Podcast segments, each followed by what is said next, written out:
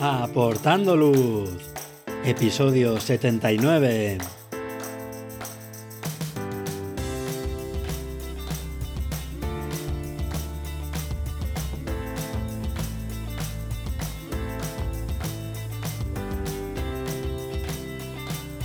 Hola, ¿qué tal? Bienvenidos a este nuevo episodio de Aportando Luz, el podcast en el que hablamos de fotografía nocturna, su técnica, consejos y equipo. Soy Javier Rosano, fotógrafo especializado en fotografía nocturna. Os recomiendo que paséis por mi web, javierrosano.com, donde podréis ver mis últimas fotografías, el blog con consejos y fotografías nocturnas explicadas, y podréis también acceder a la formación online. Tenéis disponibles cursos para aprender la teoría, la iluminación, la composición o el procesado en fotografía nocturna Pasad por la web y echad un vistazo a los cursos. En el episodio de hoy vamos a hablar de mi equipo para fotografía nocturna.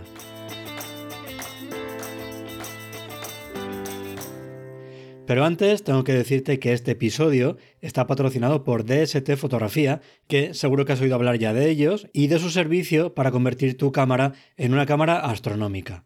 Con esta astromodificación podrás captar la luz de las nebulosas de emisión H-alfa y conseguir así unas imágenes sorprendentes. Te permite seguir utilizando la cámara para fotografía diurna, simplemente ajustando el balance de blancos y si una vez que lo has probado ves que no te gusta o no te compensa, no te preocupes porque es un proceso totalmente reversible. Para hacer esta astromodificación, DST trabaja con filtros Astronomic, que es de lo mejor que hay en el mercado y son pioneros y los únicos en España que están ofreciendo este servicio de forma profesional y con garantía de 6 meses. En las notas del programa tienes un enlace a su página web por si necesitas más información. Aprovecho también para comentaros los talleres presenciales que están en marcha ahora mismo para 2023 el 9 de septiembre estaré en Tarazona y en el Parque Natural del Moncayo, en la provincia de Zaragoza, para dar un taller de fotografía nocturna. Haremos fotografía de atardecer, vía láctea, si las nubes eh, lo permiten, y prácticas también, por supuesto, de iluminación con diferentes elementos. El 8 de julio repetimos de nuevo, y no sé ya cuántas ediciones van, el taller en Majadahonda, en las instalaciones de fotografía arte, con la práctica en un entorno que está muy cerquita de Majadahonda, fotografiando una ermita, una cueva y diferentes rincones interesantes en la naturaleza. En ambos habrá además un regalo de parte de Photopills que es un regalo pero habrá que ganárselo e incluyen también el acceso a dos cursos online con el contenido que veamos durante la teoría con 5 horas de duración. Toda la información de esos talleres está en javierrosano.com barra talleres. Y además de eso, estaré también el 10 de junio en Econoja como ponente y dando también un taller por la noche en la playa, todo ello gracias a Fotografiarte y Sony. Y también con ellos, con Fotografiarte y Sony, estaré el 1 de julio en el E-Night 2023 dando un taller por la noche en el Parque de Europa donde practicaremos la composición y la iluminación en fotografía nocturna. Así que ya veis que hay multitud de opciones para que podamos coincidir y disfrutar de la fotografía nocturna. Hace poco había un oyente del podcast que me comentaba que lo único malo del podcast era que no es semanal. De verdad que, y así se lo dije, yo estaría encantadísimo de publicar más episodios para poder contaros más cosas de lo que yo pueda saber y también para dar voz a tantos fotógrafos y fotógrafas que tenemos tan buenos, pero es que no me da la vida y entre talleres, congresos, preparar cursos online, el podcast, los vídeos de YouTube. Os aseguro que me queda muy poco tiempo libre y lo peor de todo es que no sé de dónde reducir ese trabajo, esas actividades para sacar un poquito más de tiempo libre. Así que si tenéis alguna idea sobre cómo puedo organizarlo, desde luego que será más que bienvenida y os lo agradeceré un montón. Y ahora ya sí, vamos con el tema del episodio. Seguro que habréis oído muchísimas veces que lo importante en fotografía no es la cámara, sino el fotógrafo. Y en general, esto puede ser verdad, pero también tiene algunas excepciones y no hay más que ver las fotografías nocturnas que hacíamos hace 10 años con las que hacemos ahora. Antes eh, subir de ISO 800 o 1600 era una locura, había un montón de ruido y ahora podemos subir hasta 6400 y puede incluso que no sea ni necesario aplicar ningún antirruido. O puedes utilizar el ISO invariante para hacer fotos en situaciones de luz complejas, o también no es lo mismo el resultado con un objetivo de apertura máxima f4.0 a utilizar un objetivo mucho más luminoso como puede ser f1.8. Aunque se puede trabajar con equipos de gama media y compensarlo con técnicas tanto en el campo como en el procesado, como nos contó David Montero en el episodio 50 del podcast, hay fotografías o por ejemplo también timelapses que no salen igual o que son imposibles de hacer incluso, o también que no nos dan la flexibilidad y productividad que si tuvieras el equipo adecuado. Y ojo, porque con esto no estoy diciendo que haya que tener eh, lo mejor del mundo, el mejor equipo del mundo. De hecho, yo soy el primero que no se compra algo si no está muy seguro del paso que va a dar, de que realmente es, entre comillas, necesario para mi tipo de fotografía. Y digo entre comillas porque obviamente en el mundo de la fotografía, a no ser que vivas de esto, necesario no es nada. Y pocas cosas, por no decir ninguna, he comprado en fotografía que no he utilizado mucho. Y aunque siempre se puede mejorar el equipo, por algo menos pesado, algo más luminoso o más nítido. Ahora mismo yo creo que tengo un equipo con el que estoy eh, muy contento y que, a pesar de haber probado además diferentes cuerpos, diferentes objetivos, creo que pocas modificaciones haría o quizás solo una que luego te contaré al final del episodio. Voy a empezar hablando de los cuerpos que utilizo en fotografía nocturna, pero de la situación que tenía hace unos aproximadamente dos meses. Más adelante te contaré qué ha pasado en este periodo de dos o tres meses y todas las dudas que he tenido para llegar hasta donde estoy ahora. Hasta hace dos meses, como decía, mi cuerpo principal era la Sony A7 III, una cámara que yo creo que fue un boom en el mercado de la sin espejo por ser una cámara todoterreno, no solo ya en el campo de la fotografía, sino también relacionado con el mundo del vídeo. Es una cámara con una resolución muy equilibrada porque es lo suficientemente pequeña para que el tamaño de los fotocaptores sea eficiente y el trabajo que hace con el ruido sea muy muy bueno, pero también con una resolución suficientemente grande para poder hacer recortes durante el revelado. De hecho, la gestión del ruido que hace esta cámara es muy muy bueno. Luego además tiene un comportamiento con muy variante que es eh, impresionante, que comienza en ISO 640. Tiene también la función de Bright Monitoring que permite que la imagen que estás viendo en la pantalla de la cámara, en el LCD, durante el momento de encuadrar, pues utilice un tiempo de exposición algo mayor que el habitual. Eso hace que cuando mueves la cámara para reencuadrar todo se vea borroso, pero una vez que la dejas estable, pues ese tiempo mayor de exposición lo que hace es captar mucha más luz y aumenta la luminosidad de la escena que estás viendo en la pantalla. Así que es muy muy cómodo a la hora de encuadrar. Luego también tiene el modo captura de intervalo, que me parece súper interesante para hacer timelapses, porque además del intervalómetro interno, tiene una opción que es eh, muy útil para esos timelapses en los que pasas de noche a día o de día a noche, porque lo que hace es ir reaccionando a la luminosidad de la escena y corregir los parámetros de disparo, excepto obviamente cuando estás en modo manual. Por lo que es muy interesante cuando trabajas en modo privada de apertura, porque te va cambiando los parámetros de una forma muy suave y poco brusca. Además también se comporta muy bien en la grabación de vídeo, por eso decía antes que es todoterreno y es una cámara híbrida eh, fotografía-vídeo. Yo no soy ningún experto en vídeo y tampoco te voy a marear con parámetros que yo desde luego no domino, pero sí que te puedo decir que es con la que he grabado todos los vídeos de los cursos online y casi todos los del canal de YouTube. Obviamente tiene también sus pegas como la cantidad de hot píxeles que tiene comparado con otras cámaras más modernas, que aparecen esos hot píxeles en noches de verano, largas exposiciones, que bueno, tampoco es mucho problema porque se eliminan fácilmente en el revelado. El menú, seguro que ya lo habéis oído mil veces, en esta Sony A7 III es demasiado complejo Incluso yo me pierdo, es verdad que tiene ese menú de favoritos en el que te puedes ir guardando tus cosas más habituales y entre eso y el menú de funciones que te aparece en la pantalla mientras estás disparando, pues más o menos puedes compensar todo, pero es verdad que si tienes que buscar algo que no utilices de forma habitual es un poco locura. Y luego también tiene una pega que se está empezando ya a implementar en las cámaras más actuales de las A7R y que tiene también otras marcas, que es el no poder indicarle a la cámara tiempos de exposición por encima de 30 segundos. Lo puedes poner en modo bull y tienes que utilizar un intervalómetro o un disparador externo, lo que ya te complica un poquito más el trabajo. Otro problema también era el tema de la pantalla, que no es articulada, sino que es abatible y que cuando haces, por ejemplo, videoblog, cuando haces fotos en vertical o para posiciones así un poquito más complicadas, al hacer una foto pues te limita muchísimo. Luego además tengo dos cuerpos más mi primera reflex, la Canon 450D, que prácticamente ya no utilizo porque, como decía antes, ¿no? Todo lo que sea por encima de ISO 800 es una locura.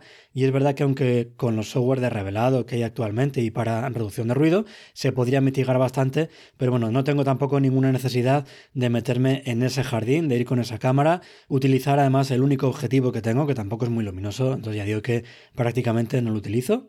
Y también tengo la que fue mi primera Sony, la A7 II, que utilizo para hacer timelapses o para hacer las fotos en los cursos online mientras estoy grabando el vídeo con la Sony A7 III. Y esta cámara trabaja muy bien a altos ISOs, tiene también un ISO invariante, aunque es verdad que ni por el trabajo a altos ISOs ni por el ISO invariante se comporta tan bien como la A7 III. Ya digo que antes de terminar el repaso comentaré las actualizaciones que ha habido hace poquito y que desde luego eh, te recomiendo que escuches porque no son pequeñas. Y cerrando la parte de cuerpos, cerrando temporalmente, porque digo que luego la tocaremos de nuevo, eh, vamos a la parte de objetivos. Y mi lente principal es el Sony 1635 2.8 de la serie GM. Es un objetivo que es pesado, tiene un precio elevado, pero que yo creo que merece la pena por la calidad y la versatilidad que nos da. Con ese objetivo puedo hacer cualquier tipo de fotografía y me podría ahorrar además llevar más equipo. Yo personalmente prefiero tener un objetivo que sea zoom, que sea eh, gran angular, que sea también luminoso, a tener un objetivo zoom por un lado y otro de focal fija, gran angular y luminoso, a pesar de todas las pegas que he comentado de precio y de peso.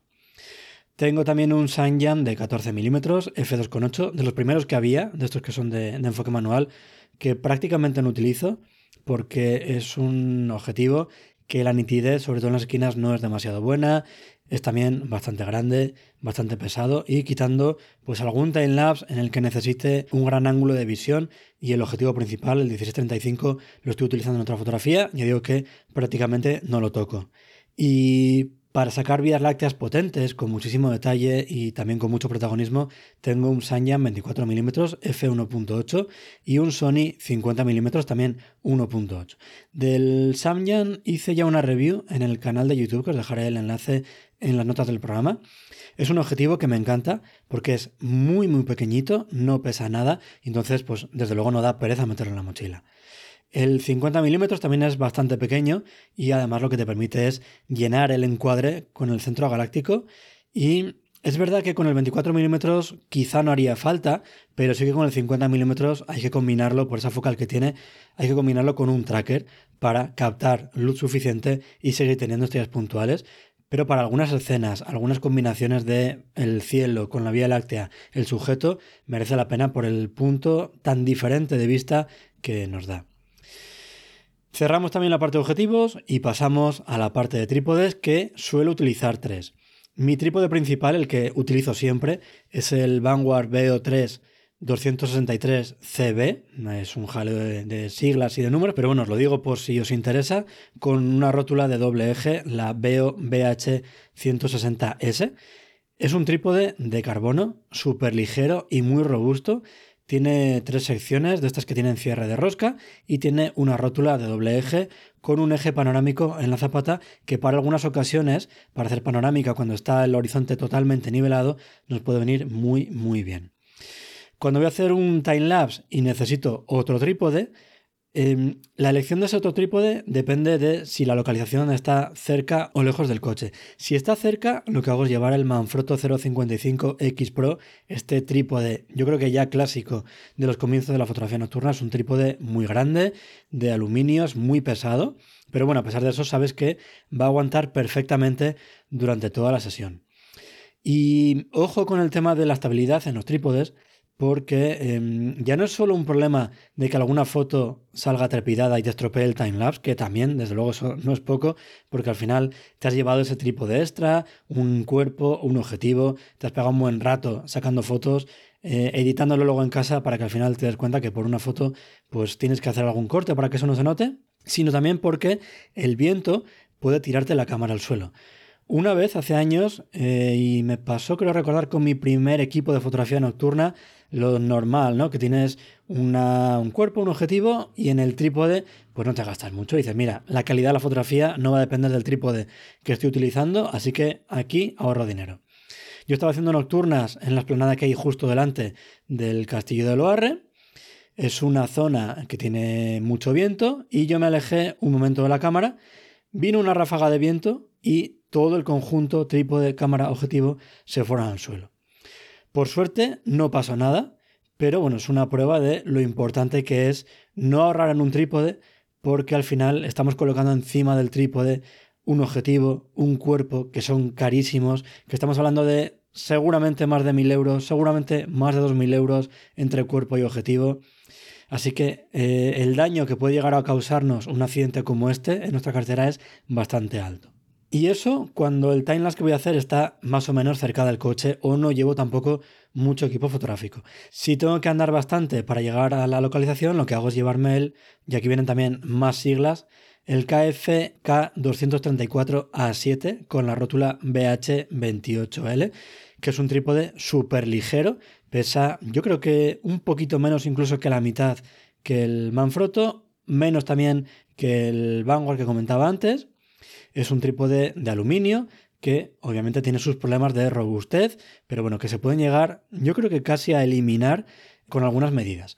La primera medida es no solo no levantar la columna central, que yo solo hago en todos los tipos que utilizo, de hecho en alguno ni siquiera tengo la columna central instalada, sino que tampoco despliego la sección inferior de las patas. Esa sección, la que está más abajo del todo, es la más delgadita, porque es pues, un poquito más eh, frágil, resiste peor las embestidas del viento, no aguanta también las vibraciones y además de no extender esa sección, lo que hacemos es bajar más el centro de gravedad y conseguimos que el trípode sea más estable. Pero la que yo creo que es la mejor y la más eficiente es añadir algo de peso. Nunca me ha gustado esa clásica solución de colgar la mochila del gancho de la columna central porque eso introduce movimiento. Esa mochila, con, a nada que haya un poquito de viento, se va a bambolear un poco y eso se puede transmitir al, al conjunto de trípode y a la cámara hay vibraciones y puede llegar incluso a golpear la mochila en una pata. Pero hay una solución muy buena que además mmm, yo descubrí hace un año, creo recordar, quizá un poquito más de un año, que es utilizar una especie como de bolsa, una bandeja que está hecha de, de nylon, es un material muy duro y muy resistente, que lo que se hace es colocarla enganchada con velcro a las tres patas del trípode. Entonces creas una especie como de bandeja, de soporte, donde puedes poner peso utilizando, por ejemplo, que es lo que suelo hacer yo, piedras. Puedes poner un montón de piedras, esa bolsa de nylon resiste muy bien, eh, no se va a romper, no se va a rasgar y con este peso lo que ganamos es muchísima estabilidad y compensas la falta de peso del propio trípode. Ya sabes que cuanto más ligero es el trípode, pues menos robusto es y entonces esta solución a mí me encanta porque ese peso que te aporta la estabilidad suficiente, no lo tienes que cargar encima con el propio trípode, sino que ese peso extra lo consigues en la localización donde vas a hacer las fotos. De hecho, yo esa bolsa de nylon la tengo puesta permanentemente en el trípode, enganchada con eh, esas tiras de, de velcro que comentaba, y plegado cabe la bolsa entre medias de las patas y lo llevo siempre así. Entonces, cuando tengo que utilizar el trípode, despliego las secciones superiores, la inferior no la toco, pongo un montón de piedras encima de, esa, ese trípode y de verdad es que no se mueve, es súper estable. Así que si tenéis un trípode ligero que no es muy robusto y que utilizáis como segundo trípode o porque lo utilizáis como trípode de viaje, eh, os recomiendo que cojáis esta bolsa porque no es muy cara para la ayuda que nos da y no pesa nada, no ocupa nada y seguro que te va a venir genial.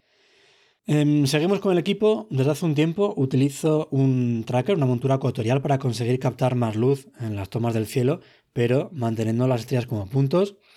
Eh, no me voy a extender tampoco en la parte técnica de cómo funciona un tracker porque ya nos lo contó David Maimón en el episodio 40, así que iré directo al, al equipo que utilizo yo y cómo lo utilizo y con el que además estoy bastante contento.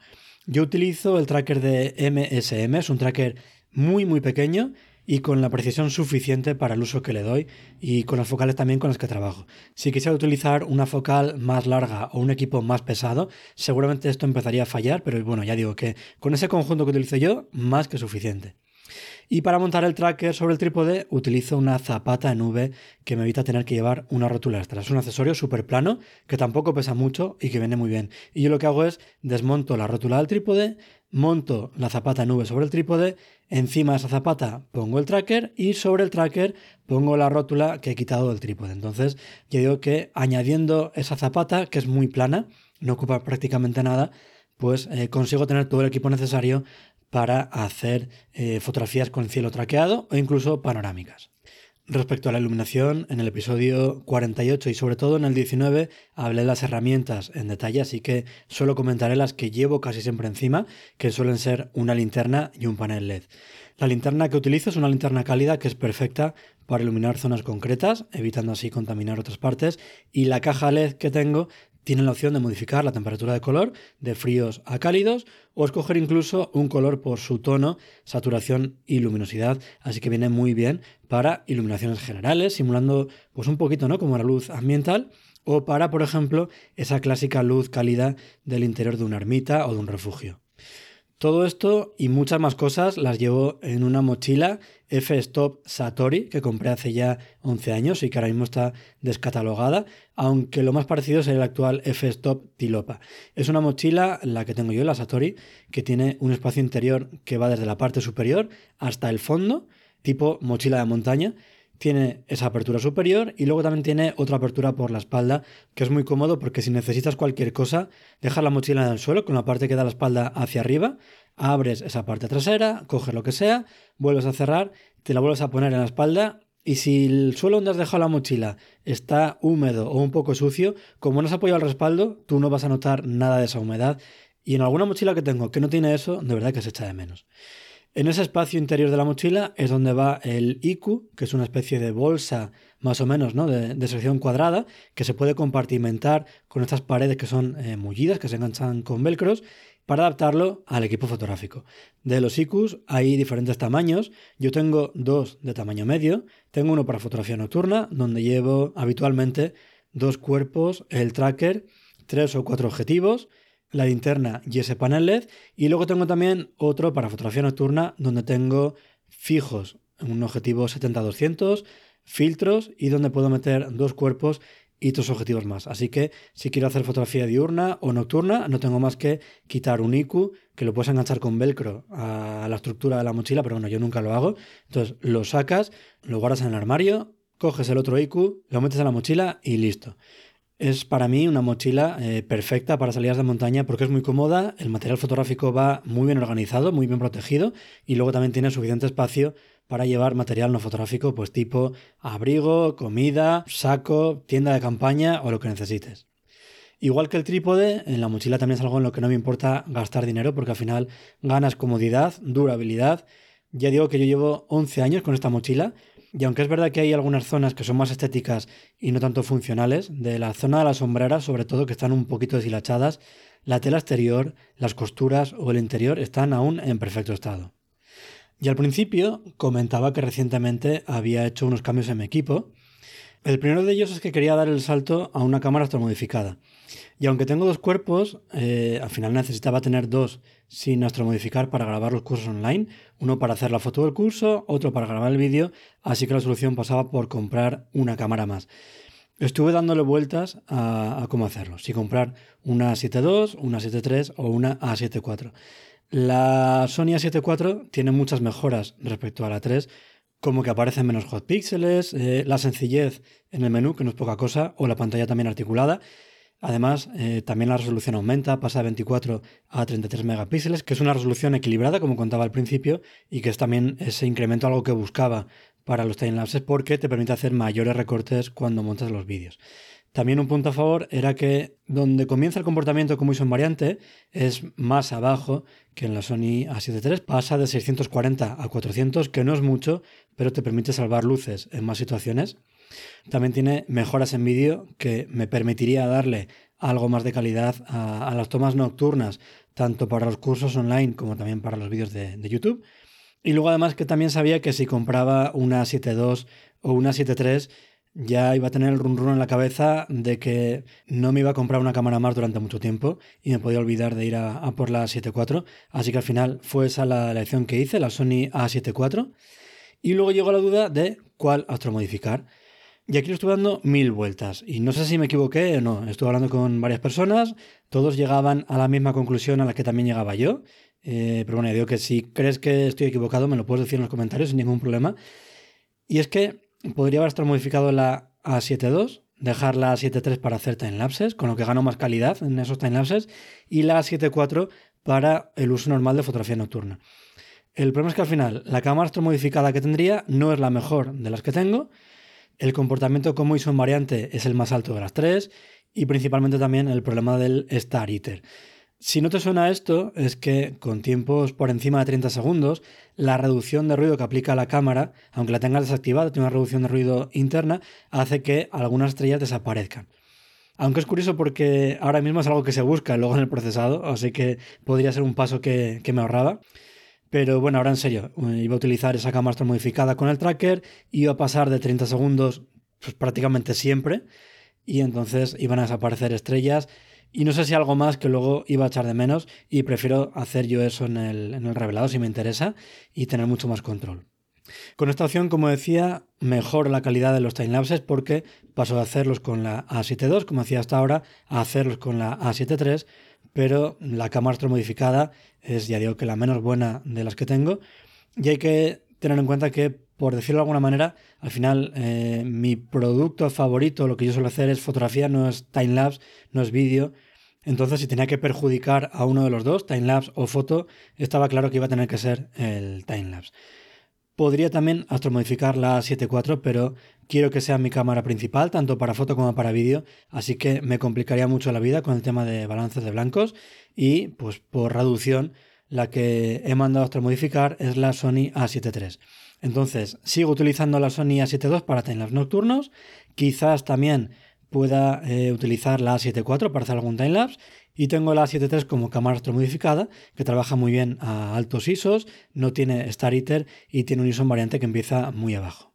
Y antes comentaba que con el equipo que tengo estoy muy contento, que no haría ningún cambio y que quizás uno, y es que hace unos meses estuve buscando y probando objetivos eh, gran angular zoom que sean también luminosos para hacer timelapse nocturnos y sustituir al Samyang 14 mm que tengo que utilizar algunas veces y que ya digo que no da tampoco muy buena calidad, pero obviamente con el gasto de la nueva cámara y la modificación, pues es algo que va a tener que retrasarse sí o sí para otro momento. Y yo creo que con todo esto que te he contado de eh, cuerpos, objetivos, trípodes, eh, tracker, iluminación y mochila, queda cubierta la parte más importante de mi equipo fotográfico y en las notas del programa, javierrosano.com barra podcast barra 79, he dejado un enlace a una web en la que tienes todo mi equipo fotográfico por si tienes curiosidad o necesitas algo más de información. Y antes de terminar, quiero aclarar también toda mi relación con las marcas que he ido mencionando aquí para ser lo más transparente posible. Con Vanguard, eh, mi única relación es el patrocinio de algunos episodios del podcast y también como miembro de su programa de afiliados. También soy miembro del programa de afiliados de MSM. Con Sony, las relaciones que hemos tenido en diferentes acciones divulgativas y formativas de fotografía nocturna. Con DST, únicamente el patrocinio del episodio de hoy, que ha sido totalmente independiente del proceso de astromodificación de la cámara, porque el trato ha sido con diferentes personas y yo creo que ninguno sabe lo que he hecho con otra persona. Y nadie de estas marcas ni de otras marcas me ha pagado por mencionarles en este episodio, ni me ha dado tampoco nada a cambio. Ninguno saben, de hecho, que iba a grabar este episodio, excepto DST, que coordiné con ellos el patrocinio del episodio para hacerlo coincidir con mis dudas sobre qué cuerpo astromodificar y que hubiera una relación entre patrocinio y contenido del, del, episodio. Por tanto, todo lo que he contado sobre mi equipo, la parte buena, la parte mala o simplemente que lo utilizo, es tal cual lo pienso. Y vamos ahora con esa sección que estrené en el anterior episodio en el que estuve yo solo, que es eh, sobre la explicación de una de mis fotografías nocturnas. Y hoy quiero hablaros de una de las últimas fotografías nocturnas que he publicado, que es la Vía Láctea con el árbol de Malacuera, este árbol que tiene unas ramas súper intrincadas y que eh, os la describo por si no la habéis visto. Es una fotografía en la que tenemos en el suelo un campo de tierra labrada con esos surcos que forman unas diagonales eh, y un árbol, ese árbol de malacuera ya clásico de la zona centro, con esas ramas que lo que hacen es como sujetar, soportar el centro galáctico de la Vía Láctea que queda al fondo, justo encima de, esas ramas, que ya digo que parece que lo están abrazando. Tanto el suelo como el árbol están iluminados con una linterna cálida por la derecha y está tomada con la Sony A7 III, el 50 mm que comentaba antes y que digo que pues siempre da un punto de vista diferente. En este caso la relación que hay entre la importancia del sujeto que es el árbol con el centro galáctico, el detalle que da en el centro galáctico es increíble y me encanta cómo queda con un diafragma de f2.8 e ISO 800. Son dos tomas, una para la parte del suelo con 50 segundos para intentar tener mucho detalle, poquito ruido y otra para el cielo con tracker de 95 segundos de exposición y además sin tocar el trípode. Si alguna vez habéis hecho este tipo de fotografías con el cielo traqueado, habréis visto que uno de los mayores problemas a la hora de unir las dos fotos, la del suelo y la del cielo, es pues todos esos árboles, esas ramas, cualquier cosita que sea muy fina que nos va a complicar mucho la vida a la hora de unirlas, que hay que andar con cuidado, con clonados, con modificaciones del tamaño para em, ocultarlo debajo de la fotografía del suelo. Y yo aquí pues fui por el camino difícil y me podría haber ido un poquito más a la derecha, sacar del encuadre el árbol, seguir con la misma orientación para que no hubiera cambiado nada, pero bueno, decidí dejar el trípode donde estaba y, ya digo que martirizarme luego un poquito en el procesado. Además, esta fotografía también fue seleccionada hace poquito como fotopiller del día, así que súper agradecido y súper contento de que haya gustado mucho esta fotografía. Y ya digo que es un ejemplo de ese diferente punto de vista, esa nueva relación que podemos tener entre sujeto y fondo utilizando un 50 milímetros. Y nada, hasta aquí este episodio en el que hemos hablado sobre mi equipo para fotografía nocturna. Si os ha gustado este episodio, como siempre, suscribiros para no perderos los próximos capítulos y si queréis colaborar para que el podcast llegue a más gente, os agradeceré vuestros me gustas, valoraciones y comentarios. Muchísimas gracias por escucharme y por vuestro apoyo. Hasta el próximo episodio.